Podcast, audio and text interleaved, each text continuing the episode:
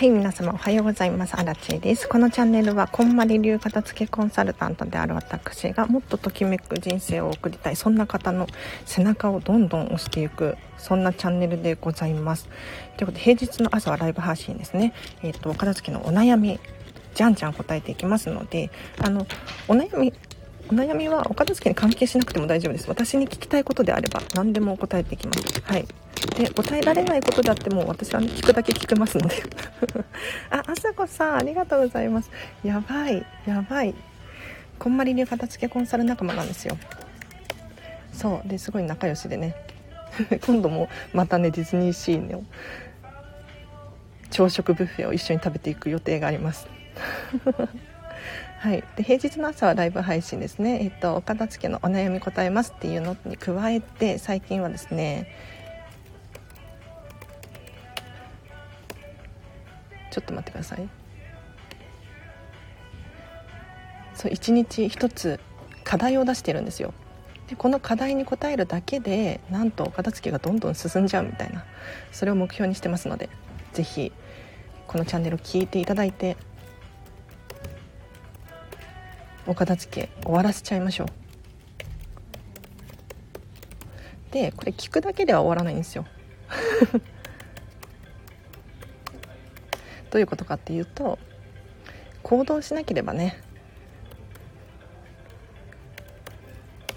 終わらないですお片付けは。なので是非ね皆さんこのチャンネル聞いたら是非行動に移してくださいね。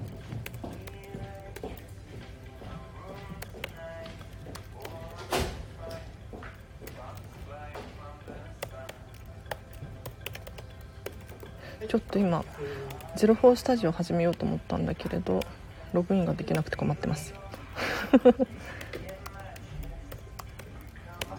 あれ？なんでだ？04スタジオっていうあのライブ配信をやってるプラットフォームがあるんですがここにログインができない。なんでだ？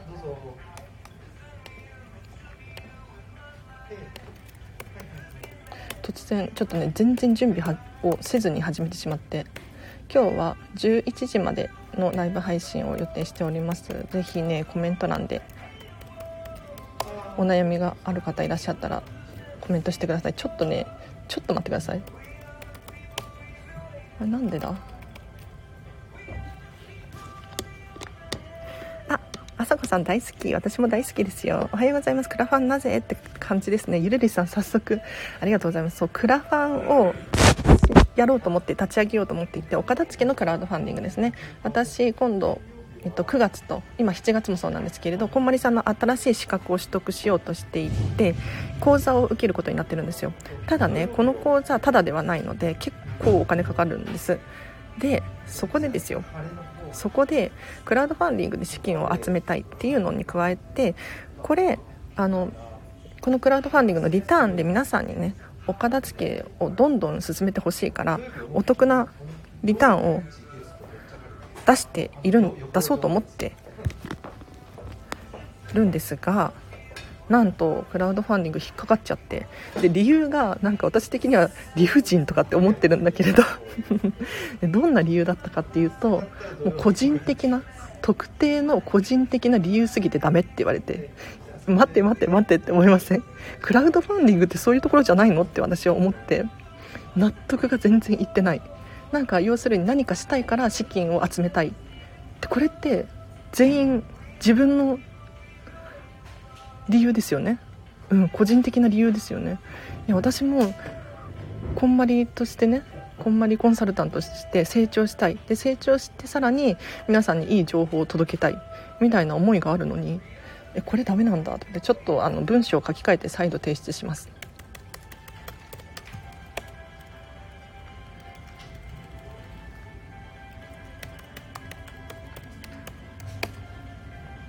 あれ？ダメだ。なんで04スタジオにログインができません。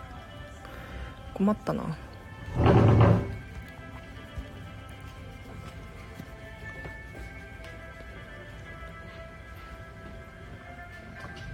あ分かった。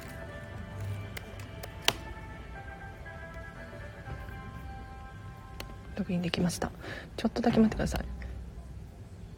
なんで04スタジオっていうライブ配信でとプラットフォームで動画を配信したいのかっていうところなんですがどうせねラジオを撮ってるんだからついでに別のプラットフォームでも再生できた方がライブ配信できた方が一石二鳥っていうのもありますしあとは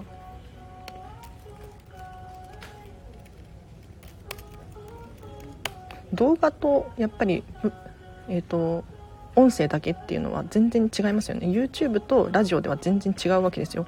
だからあの見てくれる人が違うんですよね。うん。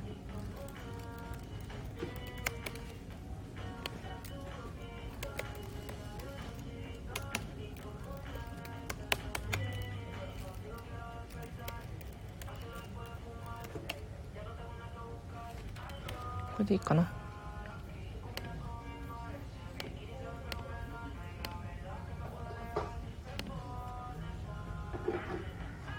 全然急に始めちゃいました。なんかあの全然準備せずに。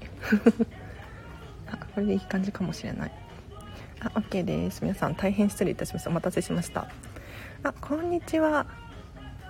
リンさんリンさんはじめましてかな。嬉しい。自己肯定感の研究に熱い。3児の母。3児の母大変ですね。えっとちょっと遅かったですか？くんちゃんちょっと遅かったかな？私が遅かったですね。はい失礼いたしました。昨日から住所を作るため全出し作業をやってます。素晴らしいです。はいいいですねくんちゃん。あくんちゃんじゃない。ゆるりさん素晴らしいです。なんか人が映っちゃうなゼロフォースタジオ。ここかここでいいか。あ、吉弘さんも来た。ありがとうございます。こんま、えっ、ー、と、私はこんまり流片付けコンサルタントで、平日の朝はライブ配信をしております。お片付けの悩みにね、答えていきますっていうチャンネルを運営していますので、ぜひね、この機会に、うん、あの、片付けのプロに質問を聞くチャンスってほとんどないと思うんですよ。しかも、こんまり流片付けコンサルタントって日本に140人くらいでしたっけ？朝子さん。くらいしかいないと思うので、うん、激レアです。はい。なんかなんだっけ世界で1万分の1人の仕事だとかってこの間言ってましたね社長が。はい。あテープさんおはようございます。まいまいさんが泣いてる。ビジネススクールはあんなにお高めなんでしょう。なぜあんなにお高めなんでしょう。あゆるりさんご存知ですね。すごい。そららさんこんにちは。あゆるりさんすごいって言われてますよ。全出しね。はい。じゃあゆるりさんの質問に答えましょうか。ビジネススクールとは何ぞやっていう話なんですがこんまりメソこんまりなんだっけな正式な名前。こんまりメソッドビジネススクールっていうビジネス特化の、えーと、ビジネスコーチングができるようになる。そんな資格が今年の2月から始まったんですよ。で年に2回の2回しか開催していない講座で2月が1期生で今度9月が2期生で私は9月にビジネスコーチングの資格を取得しようとしております、はい、でこの講座なんとですね結構期間が長いんです。まず半年くらいかかるって言われてますね。はい。なので半年間ずっとこんまりメソッドのビジネスについて月にうん1回とかだったかな。はい、学びがあるんですよ。でさらにその月に1回かもしれないんですけどその間はずっと私たちは動き続けなければならなくって例えばモニターレッスンをしたりとかあとは仲間同士でちょっと交流したりとかしなければならないんですね。なのであの授業を受講しただけっていうそんな資格ではなくってですねあのしっかりと学ぶそんな学んで自分で実践して行動に移すみたいな講座なんですよ。だからお金がかかるっていうのもあるんですがあのね一番の要因あちなみに正式発表されているビジネススクールの価格なんですが確か66万円だったかな。はい、で私アラチの場合は、えっと、こんまり流片付けコンサルタントなのでちょっとだけ割引が効くんですよ。うん。まあなので、まあ、金額はちょっとね多分非公開なんですけれど少し割引が効いてもうん十万っていうね感じですね。はい。でなんで一番高いと思う要因これだなって思うのかっていうとえっ、ー、とね対ビビジネスだからですね。うん。だから人だと人個人のお片付けになるとやっぱり1対1だしそんなに高い金額って取れないんですよ。一方でビジネスコーチングになると基本的に1回のレッスンでうん十万とかかかるんですよね費用が。うん。だから大手企業とかに片付けのビジネスコーチングをするってなるともう1回のレッスンだけで何十万とか、まあ、そこまで大きな会社じゃない場合はと数万円とかすると思うんですが結構なお金が動く仕事になってくるのでやっぱりねそれだけの覚悟がないと、うん、ダメだと思うのでっていうことでこれだけ高いのかなって思いますね。はい。そうそんな感じです。それ私もびっくりしました。オンラインで60万円超えっていうことでまいまいさん。そうなんですそうなんです。あのこんまり流片付けコンサルタントになるためにはえ、えー、とまずこんまり流片付けコンサルタント養成講座っていうのを受講するんですがこれは確か18万円だったかな今。昔はもうちょっと安かったような気がするんですけれど。18万円くらいだったと思います。プラス消費税とかなのかな。でこれだったら何て言うのかな。全然私にとっては OK な範囲で。というのもお料理の学校に通うだったりとかあと美容師さんになりたいとかだと専門学校通わなければならないですよね。これって何百万とかかかると思うんですよ。うん、に加えてに比べて片付けコンサルタントとしてちゃんとビジネスとしてやっていけるにもかかわらず18万円だったらお得かなって思って私は受講しましたね。ただこのねこんまりメソッドビジネススクールの66万円？60万円プラス消費税だったかな？ちょっとはっきり覚えてないんですけれど。結構しますよね。ただねあのこんまりメディアジャパンの社長のサンディさんっていう、まあ、日本人なんですけれど男性の方がこの講座受講して損はさせないから大丈夫っていう風にはっきり言ってたんですよ。説明会の時に。じゃあ安心して私は受講しようと思って金額払っちゃいましたね。はい。ただいま大谷さん見てます。ね大谷さんがなんか最近話題ですね。私ちゃんと見てないんであれなんですけれどどうですか？サララさん。気になっちゃいますね。全出し初めの頃は嫌々でしたがだんだん片付いていくところを見ると気持ちがいいです。そうゆるりさん。それが正解なんですよ。あのこんまりメソッドではお片付けをする時に全部出してくださいっていう風に言うんです。で全部出すってどういうことかっていうとお洋服を片付けるならお洋服まず全部出して本を片付けるなら本を全部出してっていう風に伝えるんですね。でなんでかっていうとやっぱりご自身が持っている物量を把握できてないからお片付けってうまくいかないんですね。なので全部出すっていう行為はすごく最初は億劫で辛いと思います。中には怖いとかいやできないでしょって思う方もいらっしゃいます。ただ全部出した方が結果的に早いです。はい。あ世界で700人くらい。70億人分の1の割合ってことで。あさこさんそっかそっか。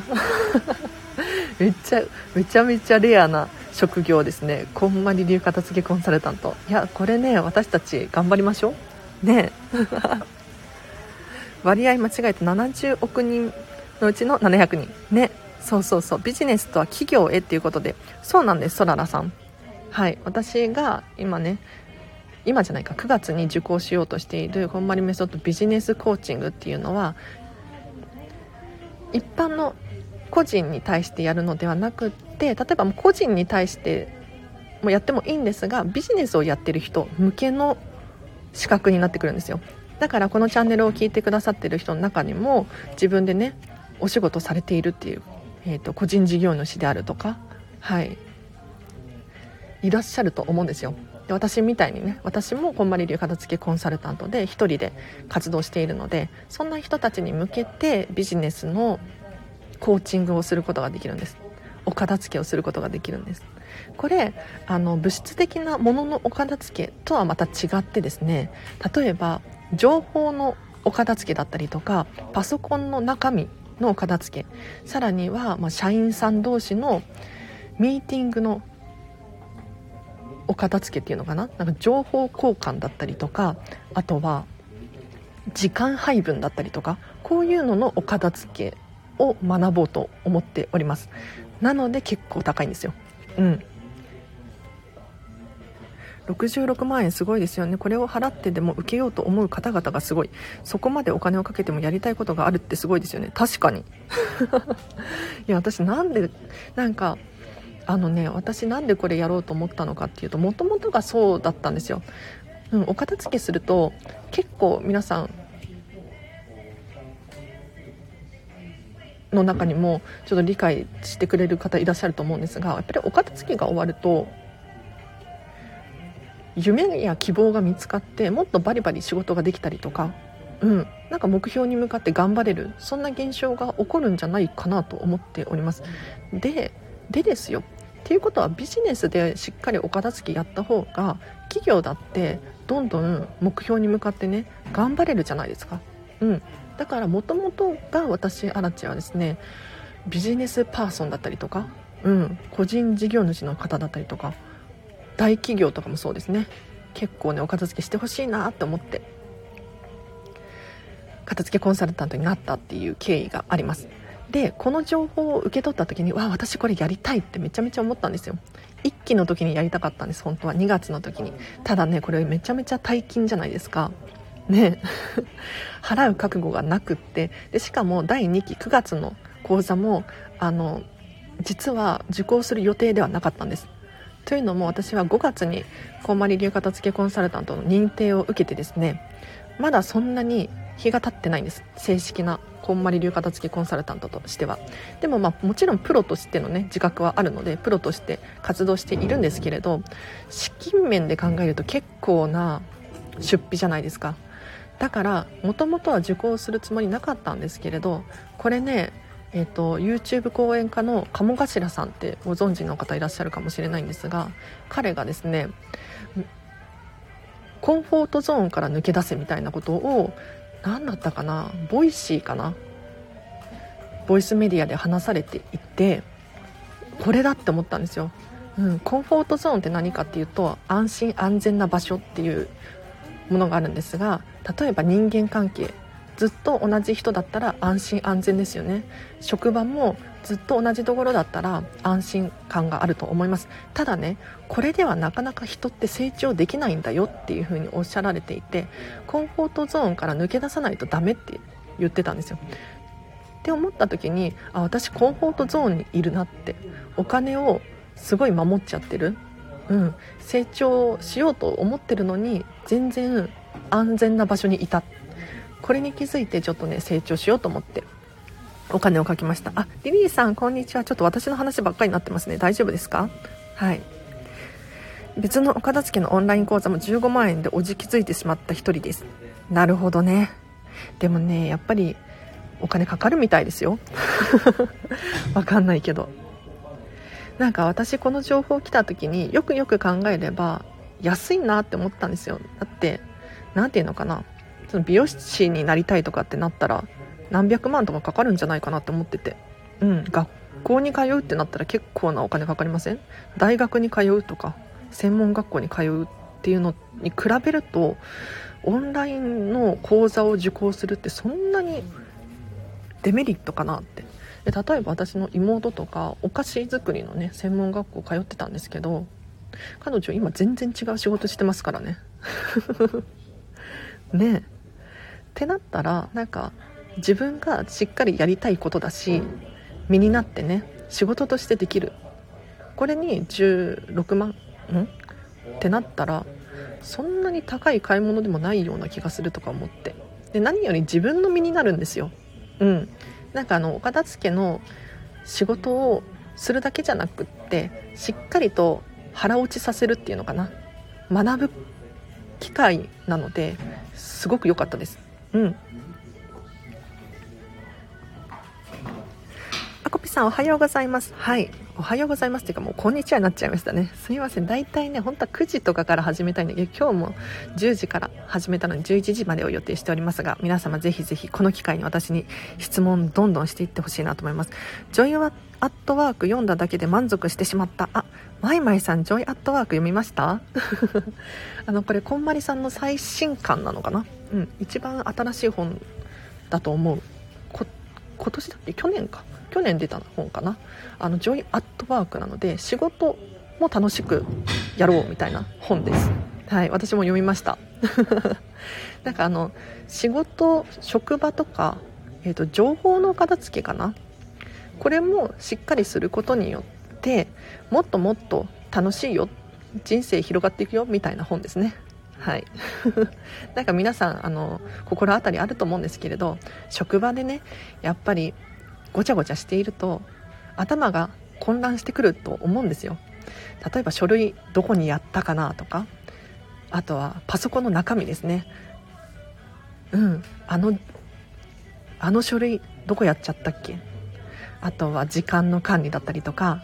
うんこういうものもしっかりとお片付けすると仕事もバリバリはかどるし何より楽しいよっていう本ですね。で読んだだけではダメですねまいまいさん。確かに。行動に移さないと。うん。なんかあのこのチャンネルもそうなんですけれどなんかお片付けのやる気になる。すごくいいことだと思います。じゃあ皆さん分かりますね。行動に移してください。でこれ毎朝一つずつ課題を出してるんですよ。課題。なのでこの課題に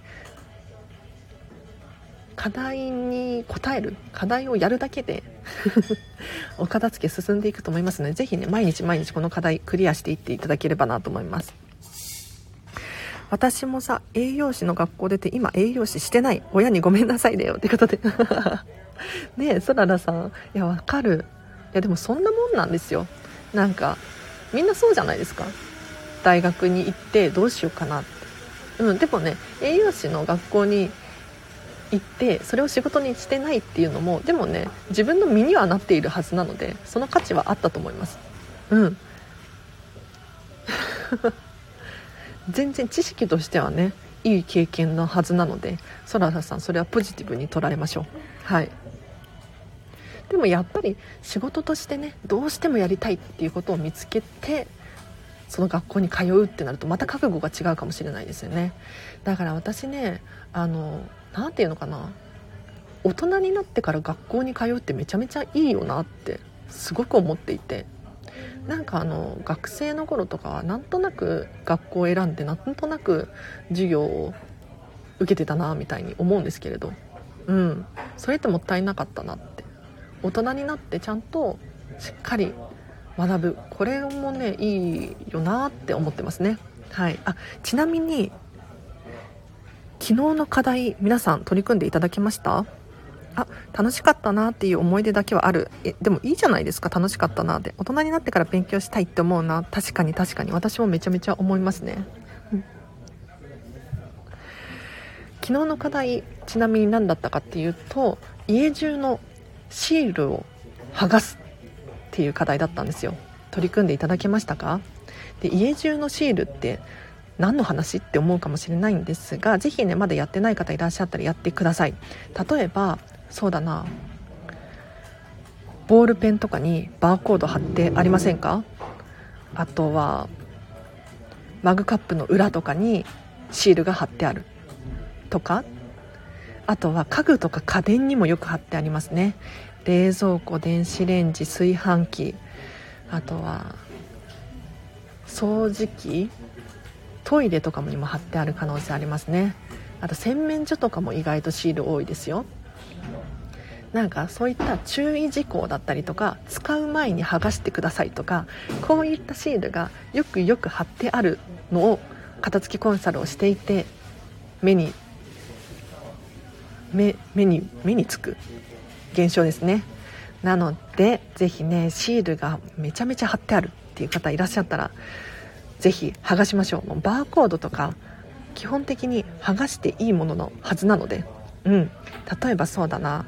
収納ボックスとか買うじゃないですか。なんか100円ショップとかで買ったりする方多いんじゃないかなって思うんですけれどそこにねシール貼ってあるんですよ。ラベルが貼ったままになっちゃってるんですよ。それってない方が多分すっきりして見えると思うので是非ね皆さんシール剥がしてくださいね。荒地さん散らかりにくい仕組みってやっぱり物の住所と量ですかね？っていうことで思いのほかシールあまりついてなかったです。洗濯かごの裏にシールついてたので剥がしましたあゆるりさんさすがにレベルが高いですね。はい。シールついてなかった。いいですね。素晴らしいです。私ももうシールはないんじゃないかなって思うんだけれど。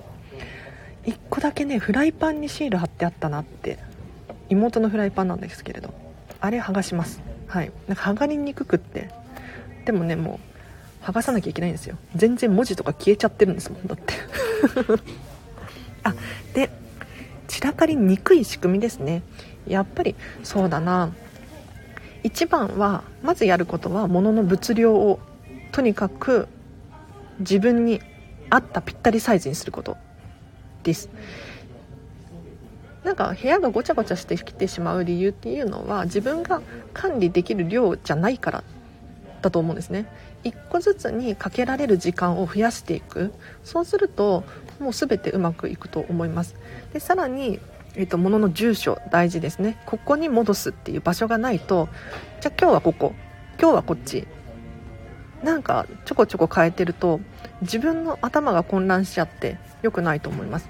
で分からん、えーと、定位置が決まってないとどうしようかなっていう風に人って悩んじゃうのでそうじゃなくってこれはここに戻すみたいな。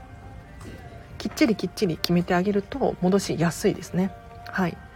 でさらに言うともう一個言うと散らかりにくい仕組み。これよく考えてほしいなと思います。例えば散らかりにくい仕組み。戻しやすいとか。これ重要ですよ。だから難易度が高いことって人ってやりたくないので例えばそうだな本棚に本を戻すためにわざわざ2階の部屋に行かなきゃいけないとかあとは1回物をどかしてから引き出しを開けなきゃいけないとかこういうふうにちょっとワンステップあると人って億劫になっちゃうので戻しやすさっていうのをしっかり考えるといいかもしれないです。うん、もう徹底的になんかお店屋さんのディスプレイみたいなのを想像するといいかもしれないです。もう人が取り出しやすくって戻しやすいように設計されていると思うんですよ。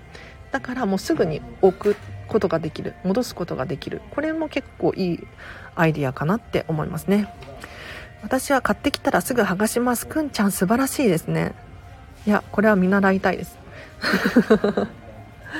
そうシールはね剥がさなきゃダメですよ。うん。あと買ってきたらシール剥がすバーコード剥がすなんだろうな。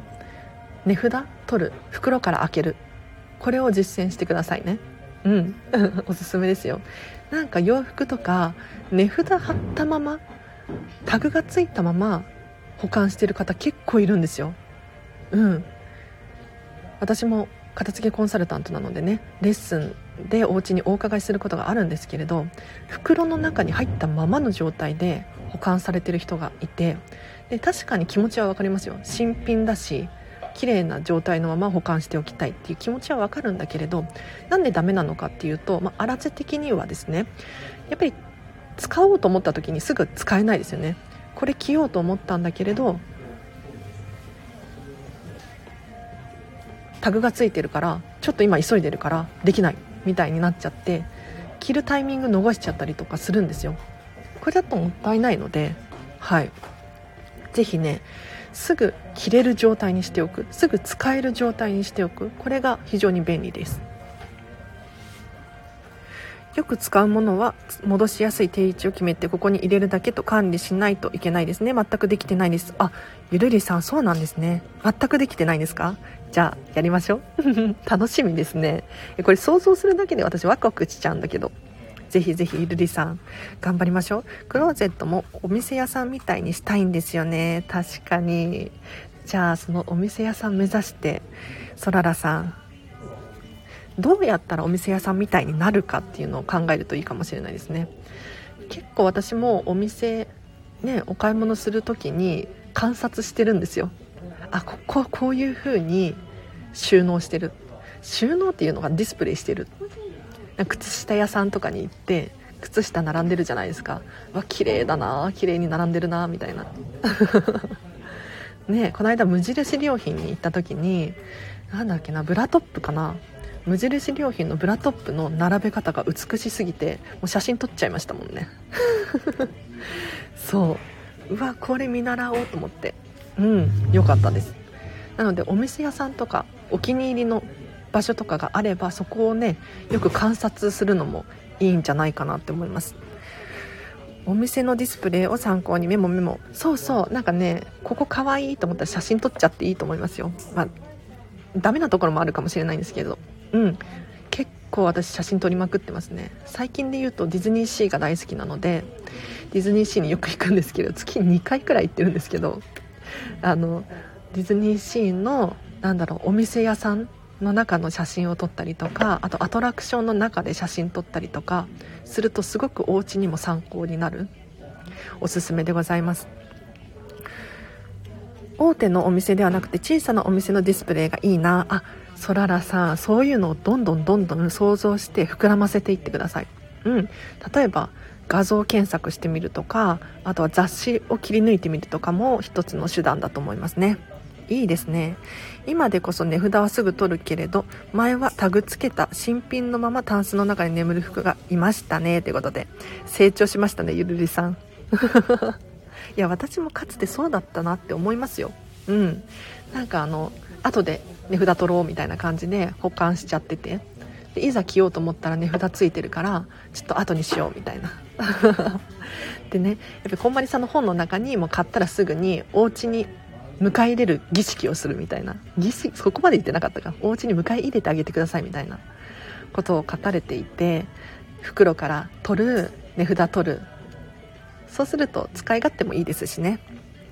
表参道渋谷原宿のディスプレイは最高ですよね。イマジネーションが大事なんですよね。ということでイマジネーションいいですね。そうそうそう。イマジネーションが大事です。リリーさん素晴らしい。表参道渋谷原宿あの辺りでもお店多いですもんね。確かに。めちゃめちゃ参考になりますよね。うん。例えばそうだな。具体的なお店の名前を言うのはあれかもしれないんですけどなんかお店によっても顔がありますよね。うん例えばすっきりシンプルなお店もあればなんだろう雑貨屋さんごちゃごちゃってなってるお店もあるかもしれないです、うん、ただこれってどっちがいいとかどっちが悪いとかではないんですよ。もうご自身の価値観ですね。なのでこのお店のここの部分いいなとかポイントポイントで絞るっていうのもありかもしれないです。うん。おはようございます。家事終わったので今日は何を片付けようかな？ゆはかさん何片付けましょうかね？楽しみですね。あの悩んだ時のおすすめっていうのがあって何かっていうともう簡単なところから始めてほしいんですよ。明らかにできそうなもの。例えばもうゴミは捨てるとか。そういえば粗大ゴミがあったなとか。こういうのってやらなきゃならないことですよね。でそんなに迷わずに手放せると思うんです。だから明らかにできるものから手をつけると結構スムーズに進むと思います。うん。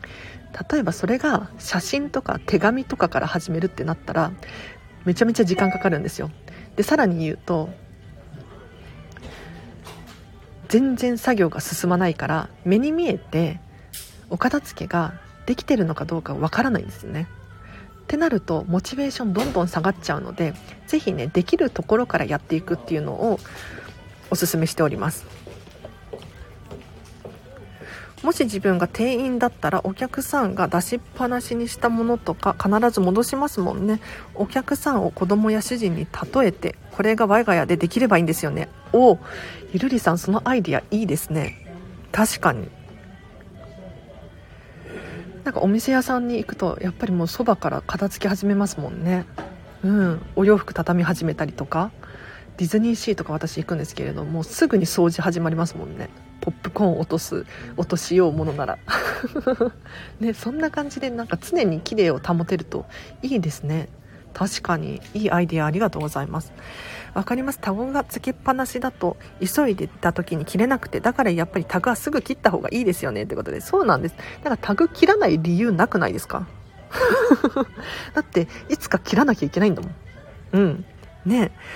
家の家具の下にキャスターを自分で取り付けて動かせるようにしてます。掃除の時楽なんですよ。すごい。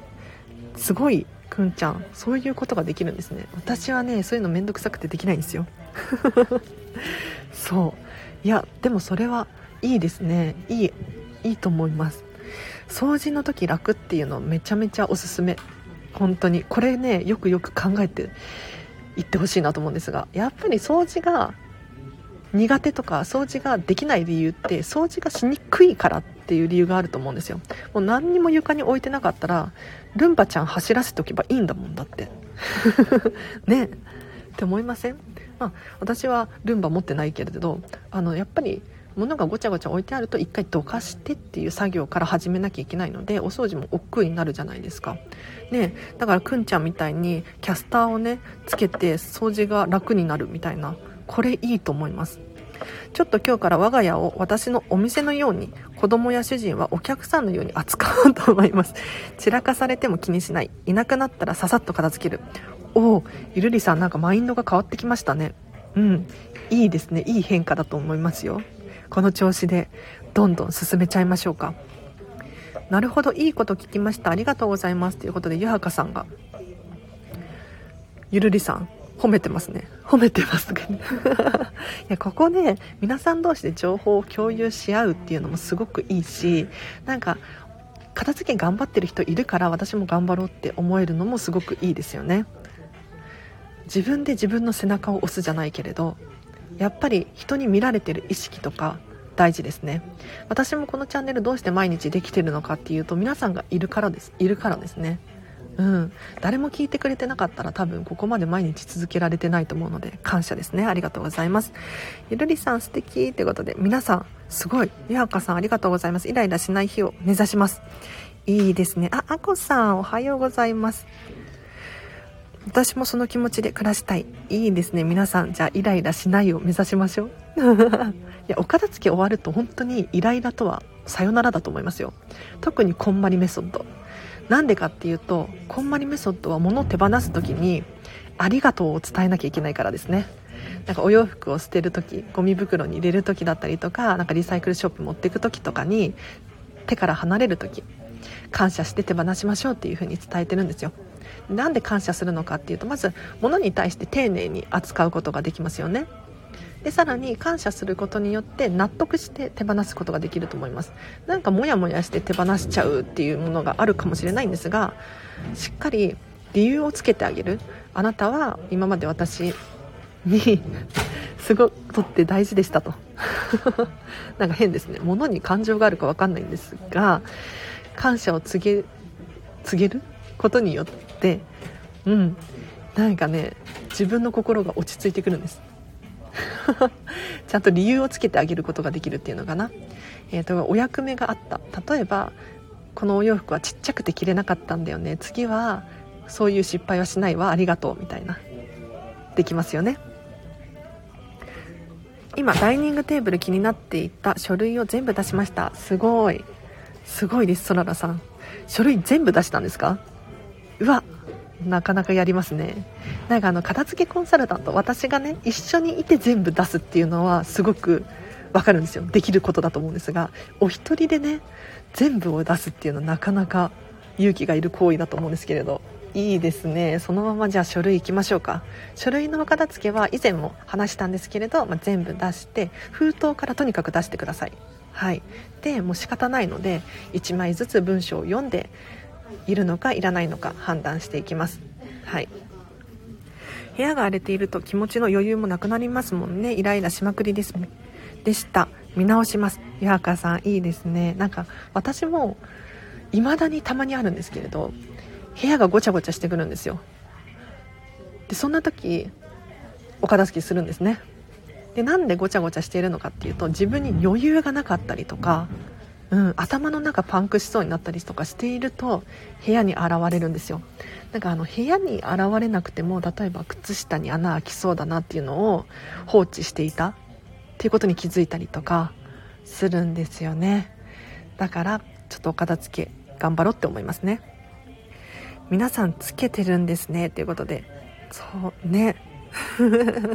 いいですね。今カップボード片付けしてます。ウキウキしてる。あウキウキしながら片付けができてるなんてテープさんすごい成長だと思いますよ。ありがとうございます。ゴミ箱の裏も私もキャスターつけよう。あキャスターつけるの流行ってる？流行ってるっていうか皆さんつけてるんですね。あそうなんだ。キャスターつけるとってそんな難しくないんですか？もしかして。ちょっと私も意識してみようかな。確かに掃除しやすいのは便利ですもんね。あと私床に物を直接置きたくないんですよ。だからドンって置いてあるのが嫌いで足がついてる家具とか大好きなんですよね。だからキャスターつけるっていうのはそれもいいかもしれないって思いました。荒地さんのスタイフは本当やる気を与えてくれるので嬉しいです。矢墓さん私めちゃめちゃ今ね片付けオーラ出してます。片付けオーラ出してますよ。まあ本当にあるかどうかは謎ですけど。うん。多分やる気になってるってことは私からね何か届いてる可能性がありますね。ゆるりさん頑張ってください。なんかあの多分ここで皆さんに報告し合うっていうのが一番あのやる気になるんじゃないかなと思います。順調ですよということであこさんすごい。順調ですよはやばい。えっ、ー、とおうちパワースポット化計画順調です。いいですねいいですね。なんかお家がときめくもので溢れると見てるだけで嬉しいし楽しくなってくるので本当にパワースポット化しますよね。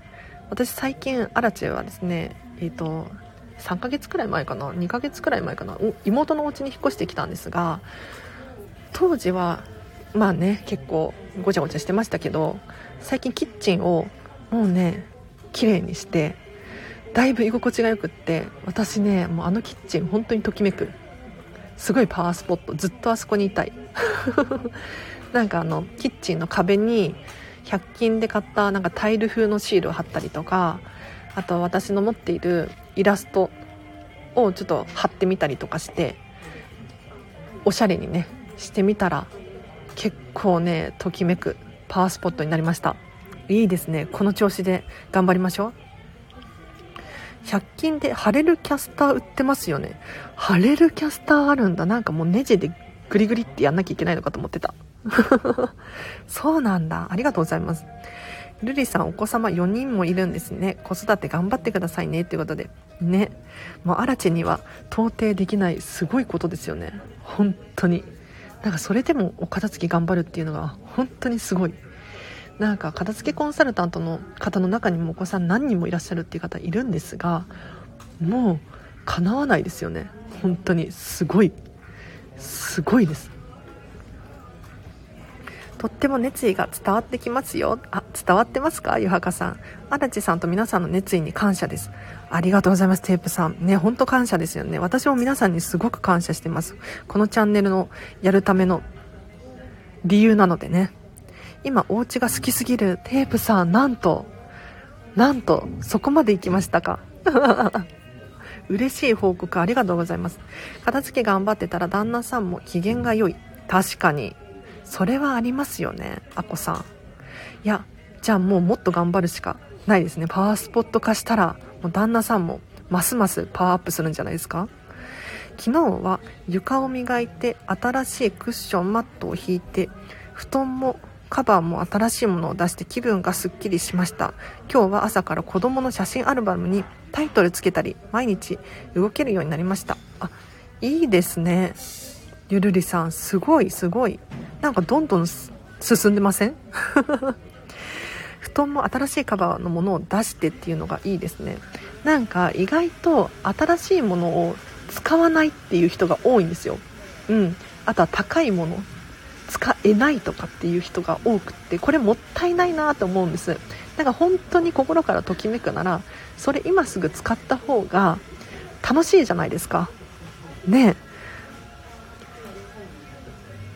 ぜひねもしね壊れたら嫌だなとかって思うかもしれないんですがあのね物って使ってなくても劣化していくんですよね。うん。で明日人って何が起こるかわからないから突然ね使えなくなるみたいなことが起こるかもしれないじゃないですか。それって何よりもったいないと思うのでだから大事に取っておくっていうのもありかもしれないんですがそういうものこそ積極的にね使ってほしいなって思います。くんちゃん子育て頑張ります。やんちゃな双子の育て方誰か教えてください。双子なんだしかも。いやなんか双子ってよかって聞くとね旗から見ると可愛いとかって思っちゃうけどそれは大変そう。やんちゃなんですねしかも。これは大変だ。ゆるりさん頑張ってください本当に。あのお片付け終わらせるともう子育てもね楽になるはず。うん。そういう風におっしゃる方多いのでぜひねお片付け完璧に終わらせましょう。荒地さんのスタイフためになる。あありがとうございます。だからただただ私はなんか雑談交じりにね皆さんの質問に答えてるだけなんですけれど。いやこちらこそ感謝ですね。ありがとうございます。なんとなく買ってきたものを数年使ってたんですがもやもやこの度変えました。いいです。もやもや解消好きなものがいい。もうなんとなくで買い物しない。そららさんその調子です。素晴らしい成長です。嬉しい。なんかめちゃめちゃ嬉しい。なんかやっぱりねお買い物から直していかないと部屋ってごちゃごちゃしてくるんですよ。なんかあの部屋さえ片付ければいいとか部屋の中断捨離すればいいとかそういうふうに思ってらっしゃる方がいるんですがそうじゃないんです、うん、根本的になんで部屋がごちゃごちゃするのかっていうと物を買うか誰かからもらわなければ物って増えないんですよ。だからごちゃごちゃしないはずなんですね。ただそのお買い物の方法だったりとかお友達から何でもかんでももらっちゃうとかそういう風にしてるとどんどん溢れていってしまうんですね。じゃあどうしたらいいかっていうとここはねときめきに従ってほしいんですよ。だからついつい100円だからとか、まあ、私も100均で買うことはあるんですけれどなんとなく買っちゃう。これが良くないです。たとえトイレットペーパー1つであっても消耗品であってもこだわって買ってほしいんですよ。だってハサミ1つ取っても大きさいろいろあるし色だっていろいろあるしなんだろうな値段もピンキリだし切れ味も全然違うと思うんですよ。これよく考えてなんとなく買うんじゃなくってもうこだわりのお気に入りの1つを買うことによって物ってねごちゃごちゃしてこないはずなので是非ねお買い物から直すっていうのは一つの手かもしれないですね。くたびれた布団をエアリーマットレスに変えたら子供も主人も喜んでました。そうなんだ。それはいいですねゆるりさん。くたびれた布団って。ちょっと言い方って思っちゃったけれど。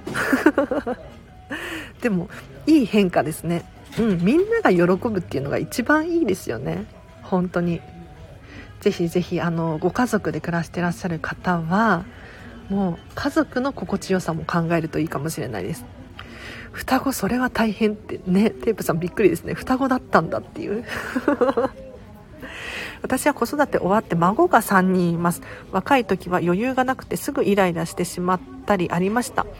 今思えばもっと楽しんで子育てすればと思いました。ということでくんちゃんそうなんだ。くんちゃんとか言って 呼んじゃってますけど。お孫さんが3人もいらっしゃるんですね。それはそれはじゃあお孫さんにねうん楽しい子育てをしましょうか。いいな。楽しそう。いやね私もね余裕なくってパンパンになっちゃうことがあるんですよ。もう今もそうですね。はい。な片付けクラファン審査通らなくってしかも理由が個人的すぎるからダメとか。もうもう結構パンク寸前なんですけれど。まあしょうがないですね。これは私の成長だと思って頑張ります。はい。とってもためになります。あさこさん、まさかの、こんまり流片付けコンサルタント仲間の人がためになるっていう。ありがとうございます。私もね、あさこちゃんの YouTube のチャンネル、なんか畳み方の動画とかを配信されていて、これめっちゃ参考になるので、ぜひね、後でリンク貼っとくので、チェックしてみてほしいなと思います。最近、たまにあさ、あさちゃんは、スタンド FM、ラジオやっていたりとかするのでこれもね聞いていただけるといいかなと思いますよゆるりさん大丈夫？楽しんで頑張ってくださいね。ってことで。ね。いや楽しむしかない。うん。なんか辛い時の楽しみ方とかってあって悲しい時の楽しみ方があって。もう悲しい時はとことん悲しむ。辛い時はとことん辛いを楽しむっていうのかな。これ感情を味わうっていうんですけれどもこれしかないんですよね。うん、なんで自分って辛いって思うんだろうとか悲しいって思うんだろうとかでこれを無理やり楽しいっていう風にする必要はなくってその時はもうその感情をとことん味わい尽くしてもう過去になった時に振り返ってあんなこともあったなわらわらみたいなそういう風にしていただくといいかもしれないですね。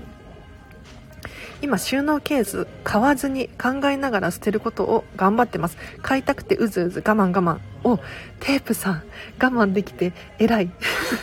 あのこのチャンネルで結構言ってるんですけれど収納ケースとか収納ボックス収納器具収納家具かな？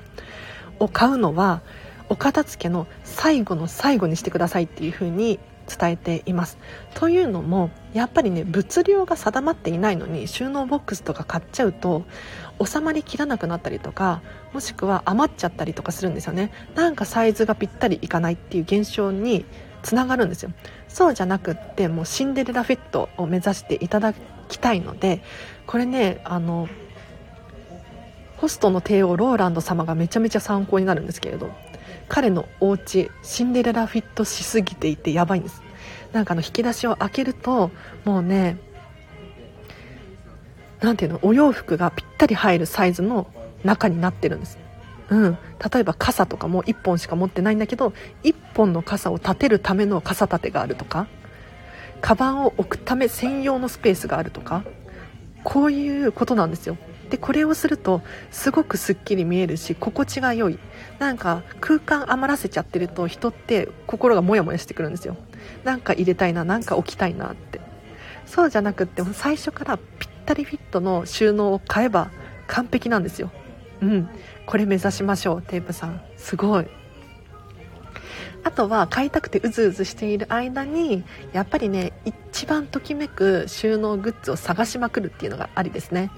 こっちにしようかな。いや待てよと。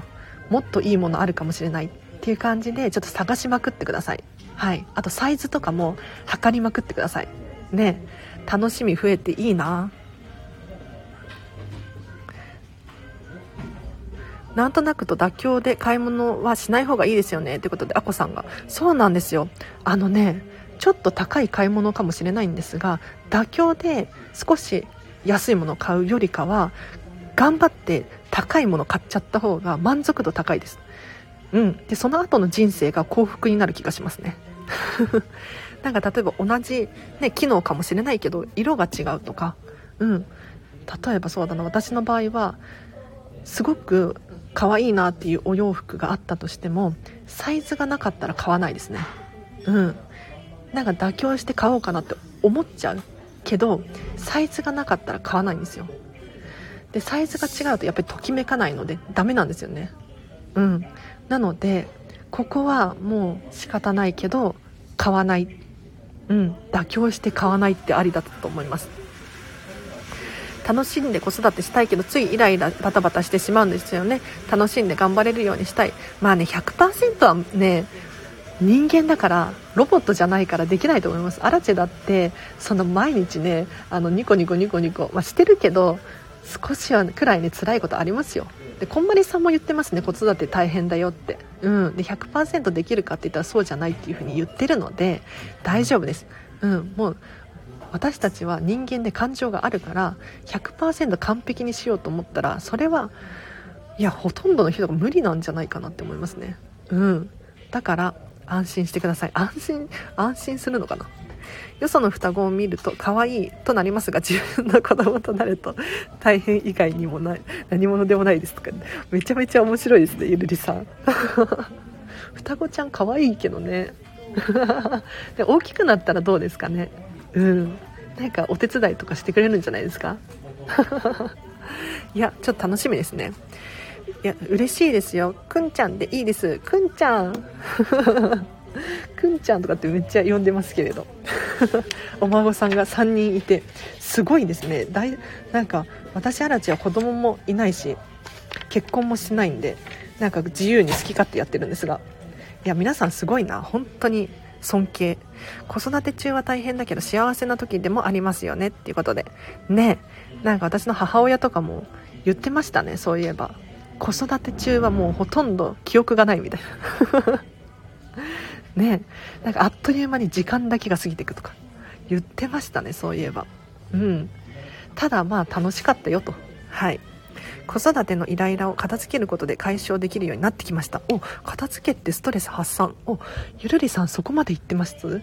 すごいですね。いや私もアラチもね片付けするとすっきりしてストレス発散になってるんですよ。うん。でそういえば私の同期の片付けコンサル仲間の子がこんなこと言ってたんですけどなんかもう片付けなんかねストレスが溜まった時にあえて自分でね部屋を汚しまくるんですって。散らかすんですって。でそこから片付けをするんだって。そうするとストレス発散になるとか言ってめちゃめちゃ面白くないですか？でもう洋服とかを出しまくるんでしょうね、うん、で散らかしてあえて。そこからもう片付けコンサルタントだから片付けることでストレスが発散できると。いやめちゃめちゃ面白いなと思いました。必要なものはたとえ高価でも買ういらないものはただでももらわないようにしています。喫茶店でコーヒーシュガーミルクいりませんって言ってます。わかるわかる。よしひろさんこれめちゃめちゃわかる。私去年のねちょっと私の話してもいいですか？いやでもただでももらわないってねすごい勇気いることなんですよ。意外と。なんかただだからもらおうかなって。思っちゃうんだけれど。なんか断る勇気。これねかっこいいと思います。はい。吉弘さんすごい。で私のちょっと体験談。今日ちょっと延長しようかな。11時までとか言ってて。えっ、ー、と去年の10月くらいかな GoTo トラベルあったじゃないですか。私ホテル暮らししてたんですよ。週に23回くらいホテルに泊まっていて。当時はね実質1000円くらい泊まれていたんですね。でホテルに泊まると何が起こるかっていうとアメニティなんですよ。無料のアメニティ問題が発生しますね。はい。例えばそうだな。ホテルによってはもうペットボトルの水がついてくるとかコーヒーがついてくるだったりとか、まあ、シャンプーとかねリンスとか、うん、化粧水とかいろいろついてくるんですよ。でもねアラチはねもう自分のときめきに従ってアメニティはほとんど使わなかったですね、うんまあ、シャンプーとかは使ってたかなって思うんだけれど基本的に自分の持ち込んだものを使うようにしていたしコーヒーとかもねついてるからって言って飲まなかったですね。うん、なんかついつい無料だからってお菓子とかもね食べちゃったりしがちなんですけれど自分がときめかないんだったらそれする必要ないんですよね。で断る勇気って本当に結構大変なんですけれどこれ重要ですね。ありがとうございます。双子ちゃんいる双子ちゃんいるのにちゃんと片付けて片付けもしていているりさんすごく頑張ってますねくんちゃん。ね。いや信じられない。だからなんかお子様がいるのにお片付けできる人私は想像ができなくって。うん。アラチェはねもう1人でプラプラやってるのでねできるんですけれどすごい尊敬してますよ。うん、シンデレラフィット素敵ってことでアコさん目指しましょう。シンデレラフィットです。私も欲しい収納があるんです。我慢我慢。ゆるりさんご褒美に買いましょう。じゃあ。なんかやっぱり収納を買うっていうことはそれだけ物量増えるじゃないですか。だからやっぱりお片付けの最後の最後に回してほしいんです収納は。ただ、まあ、売り切れちゃうとか一点物とかそういうものはもう買っちゃっていいかもしれないんですがもう最後に回せるなら最後に回してくださいね。私年離れている姉妹でもコーヒーです。あヒーヒーです。すいません。でも本当片付け始めてから家も大好きだし子供らにも怒りすぎないようになりました。汚れてくるとイライラすることが分かりました。テープさんいやもう本当にその通りだと思います。私アラチもね昔なんか学生時代から高校生とかかな。めっちゃイライラしてましたね。うんなんか自分に対してイライラしてたんですよ。常に。常に。なんかあの洋服がないとか。もう本当に今出かけなきゃいけないのに探している自分。もう本当につらかったですね。で今はもうそんなことないんですよ。だからお片付け大事だなって思いますね。私もとりあえずカゴ買っちゃう派っていうことであ大変大変。なんか収納って便利な道具なんだけれどこれこんまりさんの本の中では確か付け焼き場みたいに書かれてたんですよ。うん。要するにごちゃごちゃしているから収納ボックス買うじゃないですか。でその中に収めることはできるんですよ。でも収めたところで自分が管理できる量を超えちゃってるしさらにはなんとなく持ってるものだったりするからちゃんと丁寧に扱えなかったりとか物の物量は減ってないからお部屋はすっきりしなかったりとかこういう現象になるんですよ。だからそうじゃなくてまずやるべきことっていうのはもうお片付けを終わらせる。とにかく減らすことを終わらせてください。はい。本当頑張ってて偉いです。アルバムにまだまだまだまだ着手できない。あらアルバムが遠いですね。テープさん。できることからやりましょう。もうアルバム手つけちゃうと時間かかっちゃうと思うので。あでも明らかに明らかにいらないものであれば手放しちゃって大丈夫ですよ。うん。あの時間がかからないものから手をつけていくといいと思います。やだ皆さんにそんなに褒めてもらえると片付けも子育ても頑張っちゃいます。ここは心のオアシスですか いや私もねここオアシスだと思ってる本当に。なんかアラチェはね自分に自信がないんですよとにかく。だからこうやって毎日毎日発信しているし勉強しようと思うんですね。で特に何だろうなここ発信していてアラチェさんのおかげでとかアラチェさんの声が好きですとかって言われるとめっちゃ頑張る気力が湧いてくる。うん。いやあのねお片付けするとマインド変わってくるんですよ。うん褒め上手になれるし感謝上手になれる。すごいんですよ。これ皆さんに伝えたい。本当に。もうこんまりメソッドって特にそうなんですけれど。おすすめです。サイズなかったらときめきがないから買わないです。くんちゃんそうですよね。なんかねちょっと惜しいなって思うんだけど買わないんですね。うん。なんかときめきが減りますよね。うん。わかるわかる。片付いてくると写真やりたくなってきましたおゆるりさんじゃあ写真やりたい時にやるっていうのは一番いいかもしれないですねやりましょうかただね迷うものがあったら後回しにしてください思い出に浸ったりとかしちゃダメですよありがとうございます仕事行ってきますそららさん仕事行ってらっしゃいありがとうございます毎月アルバムとかやりたいです。そららさん、いってらっしゃいということで。いいですね、いいですね。アルバムやりたいですよね。やりたいんだけど、本当に後回しにしてほしい。いや、なんか、あの、本当に思い出に浸っちゃうんですよ。私もそうだけれど。写真とかね、お手紙とかね。うん。こういうものはね、ぜひ後回しにしてもらって、で手放す方法も大変なんですよ写真をビリビリ破いて手放すっていうことはできないじゃないですかねなので目隠しして例えば紙袋に入れて捨てるとかあとはもう最悪お焚き上げ持っていくとかっていうのがいいかもしれないですね。我が家のアルバムは家族で1ヶ月1ページにしています。おお保育園からの写真は別アルバムですがということで数決めるのはね本当にありですよ。うん、あの他の片付けコンサルの人からもそういう情報があったりしますね。なんかもうアルバムに収まりきらない量になったら手放すとかって言ってました、うん、ここに入るだけの量っていう風に思い出は決めていてそこを超えちゃう時は手放すって言ってる人がいましたね。これ一つの手ですよね。どんどんだって増えちゃうじゃないですか。でもう無限に取っておくわけにはいかないんですよ。私たち。だってスペースも問題もあるし。ね。で写真とか思い出の品って結局、まあ、思い出の品も大事なんだけれど何よりも自分の記憶が大事じゃないですか。ね思い出が大事なんですよ。物が大事じゃなくって。物も大事だけどね。うん。なんかあの思い出に加えて物があるとよりハッピーみたいなそんなイメージに考えていただけるといいかもしれないですね。片付けしてると心に余裕が出てきました。違うところを片付けようと思えたりしますよね。そうそうそう。素晴らしいですくんちゃん。えっ、ー、とエミさんのやつやりたくてまだまだ丁寧な joy ある暮らし目指します。丁寧な joy ある暮らしいいですね。joy ある暮らしね。これ大事ですよね。こんまりさんはときめきとかって言ってますけど。大事です大事です。なんかそれをちゃんと理解して想像を膨らます。で逆算していって今とはかけ離れているようであれば変えていく。これ大事ですよね。私も頑張ります。なんとくんちゃんから荒地さん大好きといただきました。くんちゃん大好きです。ありがとうございます。子育ても褒め上手になると楽ですよ。ということで。そうなんだ。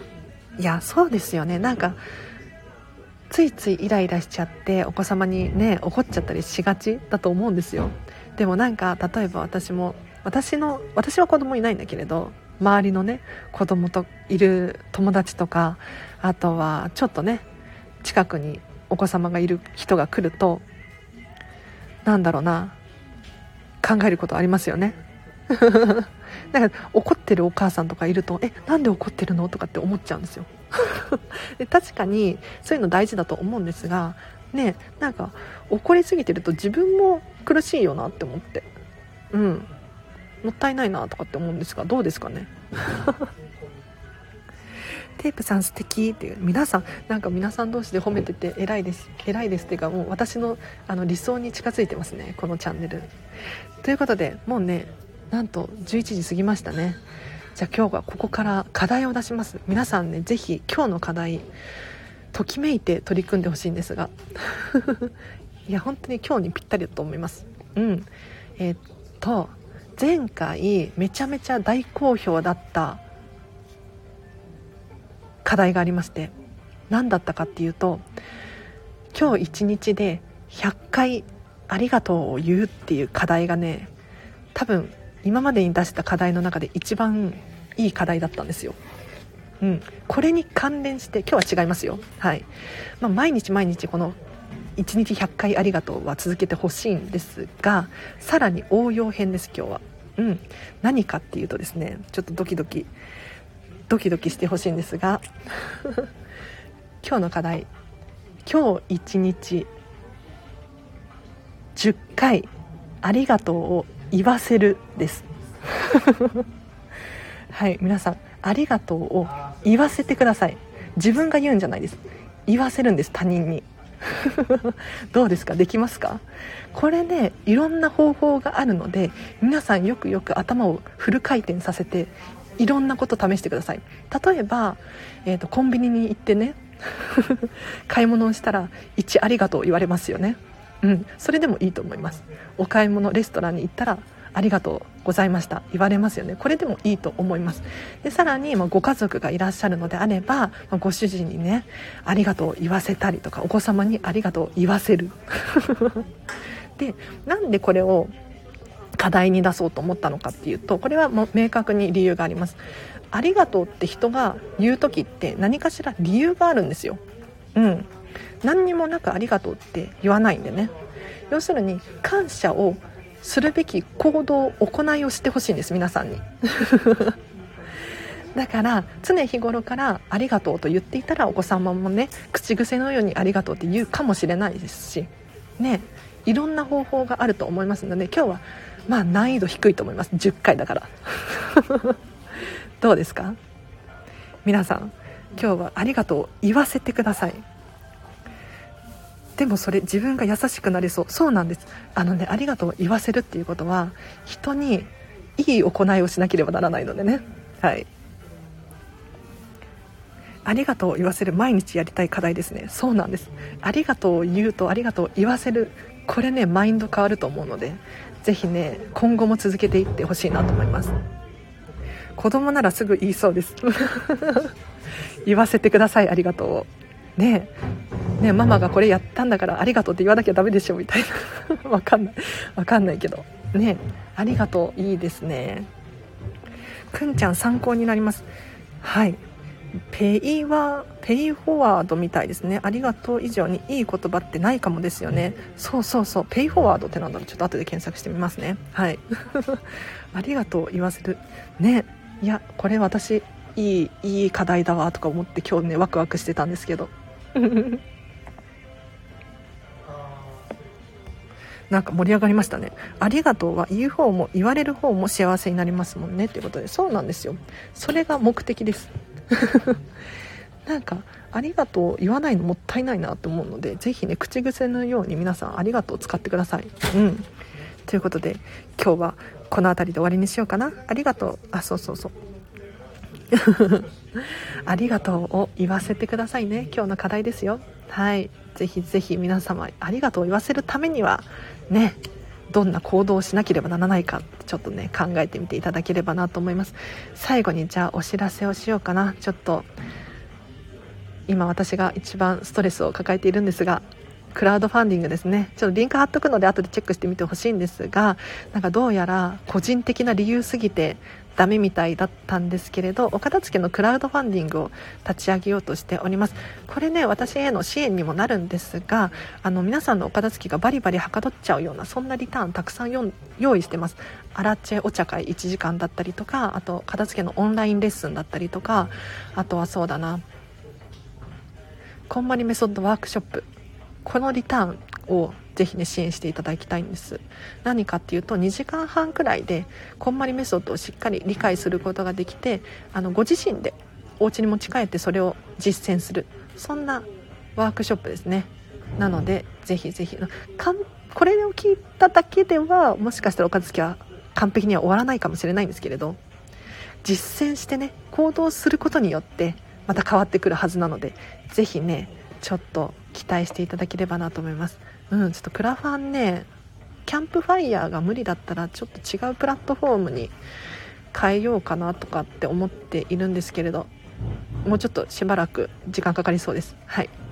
ということで今日は皆様お疲れ様でした。ちょっと長い回になっちゃったんですけれどあ早速ありがとうが溢れてますね。素晴らしいです。皆さんありがとうございました。はい。すごいなんかねいいいい場所ですねここは。もうなんかオアシスだしありがとうも言うし感謝もするしみんなが優しくなってきてますね。